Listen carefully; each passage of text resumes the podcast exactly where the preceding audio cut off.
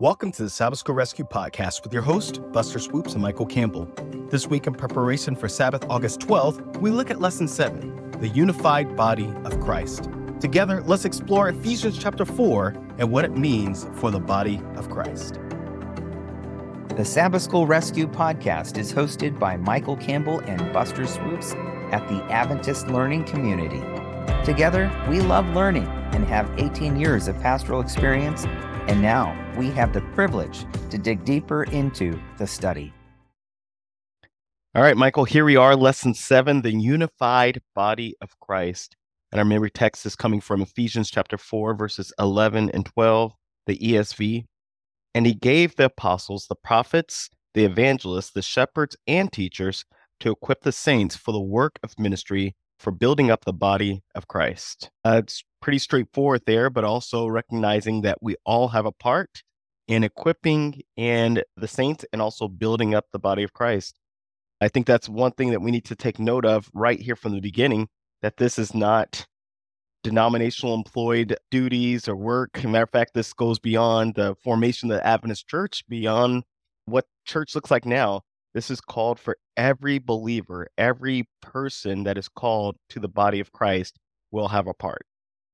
I love this because it's across time and space, you know, in terms of, yeah. So you're right. You know, there's this just overarching unity that only comes through Jesus Christ. Yes, indeed, Michael. And as we're moving forward, uh, we're called to move forward with the unity of the Spirit. So tell us about Sunday's lesson that's entitled just that. Well, it's kind of a it's a large passage here of chapter four is the heart, the meat of our lesson for this week, right? And verses one through sixteen.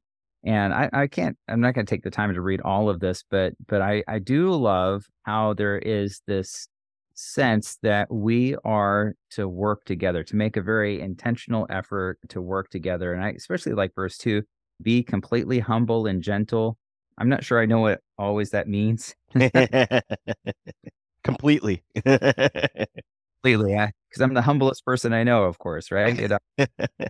And, and and anybody that knows me, I'm I'm just being tongue in cheek, of course. But but you know, we we don't realize, of course, moment we think we're humble, we're not. But but uh, to be completely humble and gentle, and and I think just that that moment where we realize that, in my mind, humility and gentleness, there's a sense of kindness, right? That you're putting yes. out for yourself, and that's a very clear scriptural concept. And it says, "Be patient." bearing one another in love and and you know it's it's family that we get annoyed with the most sometimes if we're really pray, pray saints pray. And it's the, our church family right that we sometimes have the most difficulty with as well. It's it's not the people that we meet from afar off and we only see them while we're passing through the airport or whatever else we may eh, you know be encountering different people. It's the people that are closest to us that know how to rub us the wrong way and and so and and have those challenges or maybe it's somebody in the church that's most like us you know that that we have two different people that uh, Ooh.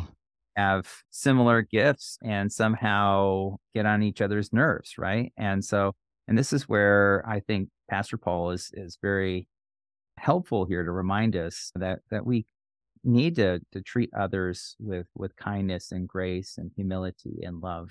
And then verse 3, make every effort to keep the unity of the spirit through the bond of peace. And to me this is the heart of this lesson for this week, the unity of the spirit. Make every effort. In other words, sometimes I've, I've met some people in the past, you know, I'm thinking at a, a conference I went to this last year where person and did something super controversial in your face, everything else, like dropped a nuclear bomb and then just left so that nobody could, you know, critique or do anything else. And and I, I just don't think that's very helpful. That to me, that's not making an effort at unity. That's that's making an effort at being um, divisive and disunity, right? And and there are some people that that you know, and and this is why I think Paul knows that unity doesn't happen just by sheer happenstance. It's not an accident. That we have to make a concerted effort at achieving unity too. And that's why he's imploring us, make every effort, right? And and through the bond of peace. So these are things that we can do to try to work together, to try to be lovable and lovable Christians, as Ellen White says, right? Yes. There's some people that don't know the love part, you know. We need loving spirit, that effort. Even the people that are not very lovable, we need to make efforts to try so that they can experience that love too. And then it goes on to implore the theology of this here, right? Verse four one body, one spirit, as you were called in, one hope, one Lord, one faith, one baptism, one God and Father of all, who is over all and through all and in all. And so, this idea that all of this goes together. And if we really realize that, then it should give us a little bit more pause before we judge others, even others of different faiths and religious backgrounds that that maybe, you know, we can allow that other people can see things differently, both in our local church as well as more broadly. I agreed, Michael. So moving on, and and I, I think I touched on your verses a little bit here, but Perfect. together on in the one. So unpack that a bit more, Buster. Yeah, so Michael, I'm glad you actually read it because it gives me a little bit more time to break it down. So Right. Ephesians 4, 4 through 6 talks about the seven ones as Monday's lesson puts out here. So together as one in the one. And it asks this question. It says, What seven ones does Paul cite in support of his theme of unity of the church? Well, he talks about, yes, the one mind, the being of all these different ones. But the point that I believe that he's trying to make there is trying to say that all the ones together make the whole one. We see the same thing. People still have a hard time grasping the concept of the Trinity. They have a hard time con- grasping the concept of of being a collectivist mindset and still being individuals. Right? Mhm. We are individuals, but we have bought in to the collective. We have bought in that we are the body of Christ, that we belong to the body of Christ. And so, with that being said, it asks this this question that I haven't seen in a lot of Sabbath school lessons, Michael. As you're reading Ephesians chapter 4, 4 through 6, and I'm going to read that quickly because it asks this question How does it make you feel as you're reading it? There is Mm. one body and one spirit, just as you are called in one hope of your calling, one Lord, one faith, one baptism, one God, and one and, and Father of all, who is above all and through all and in you all. And so, once again, it asks this question How does it make you feel, and how should it make you feel, knowing what it says about our unity in and with God through Christ? And I, I think it's important here, Michael, to, to recognize that it's not just our unity with Christ and unity with God, but it's our unity with one another. Mm. And it's hard to do that if we haven't, and I, am going to use this term again, bought in to being a part of the body of Christ, to being a part of the church. Uh, someone put up something earlier this week saying, I'm sorry if the church has ever hurt, hurt you, but just remember, those were people, that wasn't God. And sometimes when the church hurts us, and I've, I've been there before, Michael, I mean, we want to blame all the above and scorch the earth and say, I'm done with the church, I'm done with God, I'm done with all these, because why would he allow this to happen? And you realize Yeah. that's what he went through. That's what Emmanuel went through when he was here on this earth. The ones he created, the one he was responsible for creating, betrayed him, and he still loved them. He also spoke to them sternly. He also did not turn from the truth. He also did not please them because he wasn't here to please them, but he loved them. And that's what we are called to do. Mm. And a- as I'm reading it, just coming back to that question, how does it make you feel? It made me feel this sense of belonging. And I think that that's what we're missing in a lot of our lives of recognizing is not just that you belong, but God wants you to belong. And he wants you to be a belonging one who is helping others recognize that they as well belong. So, people that grace the doors of the church, there should be no one who walks out of church service and gets away unseen. We should be seeing one another and knowing one another and exploring one another's lives. This is what Sabbath school is meant for, by the way. I know we're doing Sabbath School Rescue, but Sabbath School Rescue is not meant to drop knowledge upon you, although that's what we have Michael here for. Sabbath School, yeah, what Sabbath School Rescue is hopefully challenging us to actually build relationships in community. That's what Sabbath School was originally made for. I love it. Yeah, so so please make sure you see others, make sure you belong, make sure you're you recognize that you are one of those ones belonging to the collective one. Mm. And so that that takes us straight into Tuesday's lesson here, Michael. The exalted Christ giver of gifts. I, I love that. And I just want to pause for just one more moment because I, I just think there's some beauty in that because religion, you know, it's heart religion. It's not just a matter of the theoretical, but how do we apply that? And if we don't have someone to share that with, then, you know, then we're missing out. We're actually, and not only missing out for ourselves, but other people missing out on that blessing. So, right, Michael verses 7 to 10. But to each of us, grace has been given as Christ apportioned it. This is why it says, when he ascended on high, he took captives and gave gifts to men. And what does he ascended mean, except that he also descended to the lower earthly regions? And he who descended is the very one who ascended higher than all the heavens in order to fill the universe. And so Christ himself gave, well, actually, that's where I'm going to stop right now. I, I, you know, when we were talking with John Brunt earlier and John McVay, you know, part of it is the ancient worldview is this idea of of the heavens being above and Hades down below, and and so it's a very simplistic worldview. We might say it, you know, the mm-hmm. concept of the Milky Way was kind of that they didn't have that kind of concept, right? Uh, so it, it was just kind of this. There's three regions, and yet God came from above, came down below, conquered, and and we can, and then of course He gives gift, and so this is it's very simple, but it's very clear that this is what God has done in the plan of salvation for us. And and his tribute, that is, he receives these gifts, um, is is how eh, this part of this order that happens out of this that that our response is to return to God what He's already given to us through His own example by descending and ascending. He has conquered. He has the victory and because he is victorious you know just like any victorious king they've got they've got their plunder right? Amen. Yeah they are the kings yes they do. Victorious. They have they're they're victorious. They have more than enough. They give to others out of that abundance and it's that same kind of spirit that god gives out of that abundance through his holy spirit of course that that we receive those uh, good gifts and and that's that's sets the stage for Wednesday, which is the gifts of the exalted Jesus. Mm, the gifts of the exalted Jesus. You know, Michael, as I, I was I was going through this one, it struck me because they brought up Psalm 68 verses 18 as one of the drawing texts that leads into Ephesians chapter 4, I think 11 through 13. It says, They have ascended on high, you have led ca- captivity captive you have re- received gifts from among men, mm-hmm. even from re- the rebellious, that the Lord God might dwell there. And it ties that in with Ephesians 4, once again, 11 through 13, which goes on and says, And he himself gave some to be apostles, some prophets, some evangelists, some pastors, and teachers. Once again, for the equipping of the saints in the work of ministry, for the edifying of the body of Christ, till we all come to the unity of the faith and the knowledge of the Son of God to a perfect man to the measure of, of the stature of the fullness of Christ. And I want to see there that something that we see is that growth actually takes place not apart from the body, but in the body. As we're mm. connected in, as we're grafted in, that's where growth takes place because we actually get a chance to exercise the gifts that God has given us. We get a chance to multiply the gifts, even if you will, if we actually take the gifts back to where it belongs, which is to the body.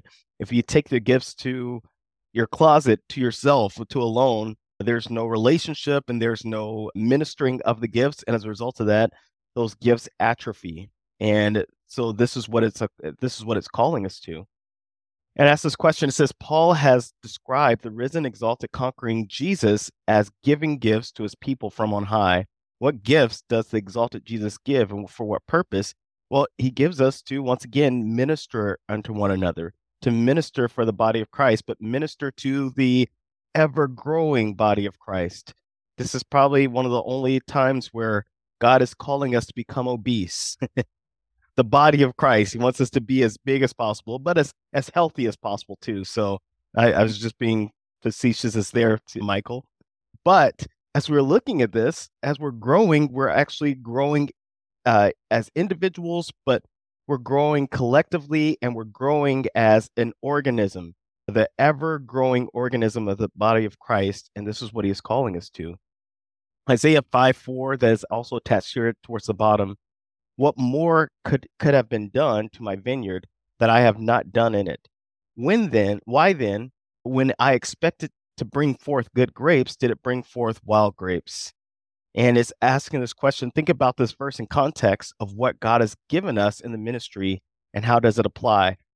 In other words, if we are not doing what God has called us to do, there's chances. And it reminds me of the vision that Sister White had, the dream, right? Where she is going through the vineyard and she sees so much fruit that it's falling over and people are just getting tired of picking or they're over in the corner, they're talking and they're not doing what they're called to do. It's Right. the same thing with us. We are called to not just get busy, but to be plugged in to where God wants us to be plugged in. That doesn't mean you have to do everything. It means that you have to do your part. You're called to do your part. If you're not doing your part, you're not a part of the body, and that's what the part where he's saying you're cast off because you mm-hmm. chose to, not because you're you cast yourself off. And so please don't get busy, get plugged in, get plugged into your local church, get plugged into your neighbors, into your family of what is it that God is calling you to do in order to serve the body of Christ and the body at large. And so, Michael, take us to growing up into Christ. Well, this is a great way to wrap up this section that as Paul's continuing on his train of thought here. Verse 14 talks about no longer being infants t- tossed back and forth by the waves, blown here and there by every wind of teaching and by the cunning craftiness of people in their deceitful scheming. And, you know, having been a pastor, I, I I've seen this, right? You know, that some people that gravitate, I don't want to touch on any, you know, step on any toes, but this is this is the reality. Like every conspiracy theory, you know, it's just it's one particular thing. Next time I see them, it's another conspiracy theory, and it's constantly living off a, a wave of of excitement, constant, and there's no no certainty, right? Or they're always trying to reform one more thing, you know, that they can just never be good enough. And and I, I think there's that kind of thing that if you read the testimonies for the church, the nine volumes that Ellen White wrote, you see that same kind of pattern. Ellen White actually she calls them one idea men, you know, that Yes. constantly distracted, you know, and this one thing and the next. And sometimes it can even be good things that people are distracted by, Buster, you know? Yes. I, I think maturity brings stability, right? So that it's a it's like a steadying in that a, a growth that that happens. So you're not constantly having to look for some new fad or excitement, even a spiritual fad. Yeah. we we can find that satisfaction in having a personal walk with Jesus, spending time in prayer and scripture every day, spending time in community, studying, sharing one's testimony and the kinds of things that we've been talking about that that that can be satisfying in itself. And and by the way, you know, conspiracies, some of them may be true. I don't know. But I'm not worried about what the devil's doing. Instead, I, I'm worried about is just making sure my heart is surrendered with God each and every day uh, you know that that's to me that is christ like we, what we need to strive for in terms of that growing maturing it's like a relationship you know? You know hopefully when you're dating you're kind of figuring each other out and stuff like that and and there's not that commitment but if you're kind of worried uh, after being married for a long time you know um every time somebody walks by you know is going to catch the other person's eye or whatever then there's not that depth in that relationship. There's not that maturity, right?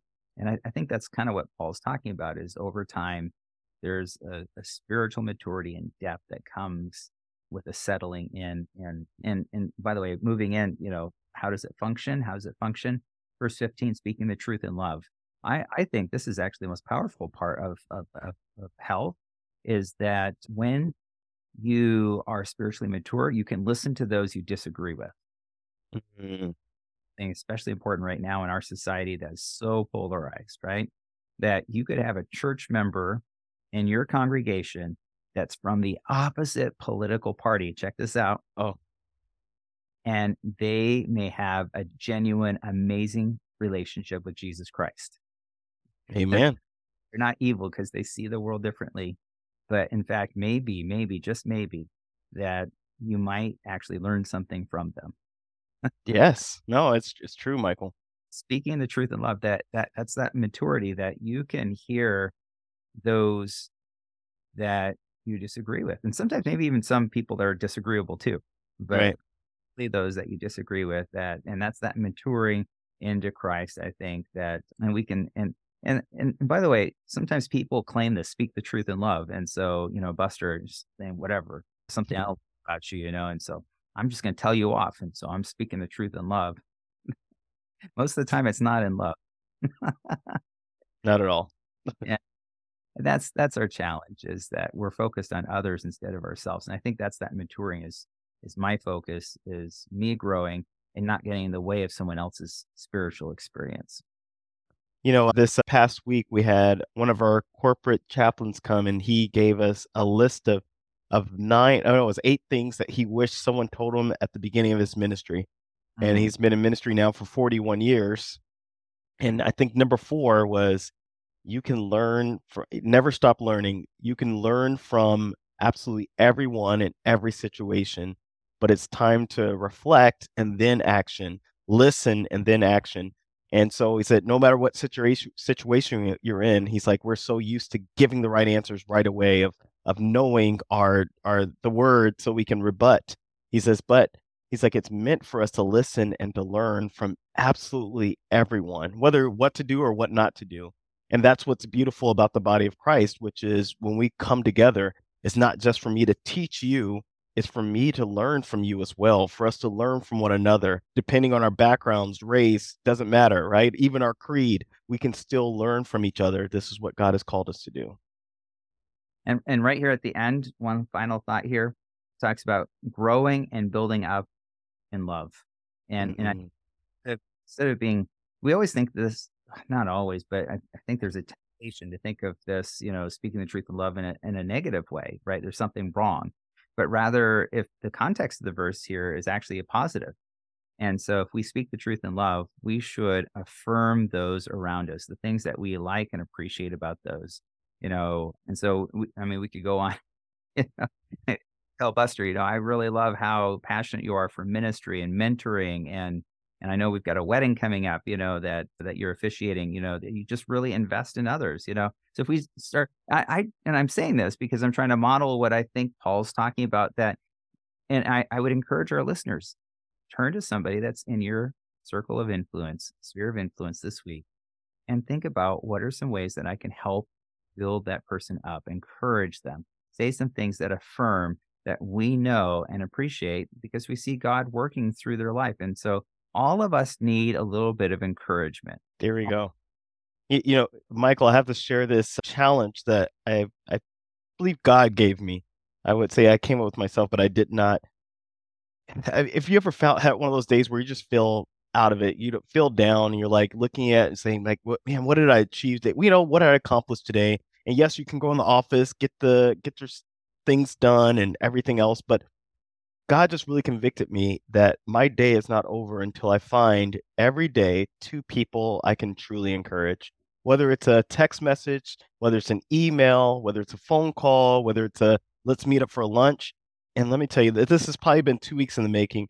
My life has just been turned so much towards the better of pouring into others rather than looking and saying, well, no one's pouring into me. No, this is this is a time that we do it. This is what God has called us to do instead of saying, "Oh, woe is me," saying, "Oh, how blessed I am, so gracious that I am." And in ministering to others, you'll find yourself more blessed. Beautiful. Yeah. Love it. So I just encourage our listeners, you know, like like what Buster's find find two people each day. You know, this is this is a biblical mandate here, right? Yes. It's part of being part of being healthy oneself and contributing to being a healthy member of the body of Christ. So with that, this is a wrap on another week's lesson. Thanks for listening to the Sabbath School Rescue podcast and join us again next week. Until then, this is Soup and Swoops signing out. Signing out. As we wrap up, we want to give a shout out to our sponsor, the Adventist Learning Community, a ministry of the North American Division of Seventh day Adventists. You can join us each week by subscribing on Spotify, iTunes, wherever you like to listen to podcasts. Also, make sure you share with as many people as possible.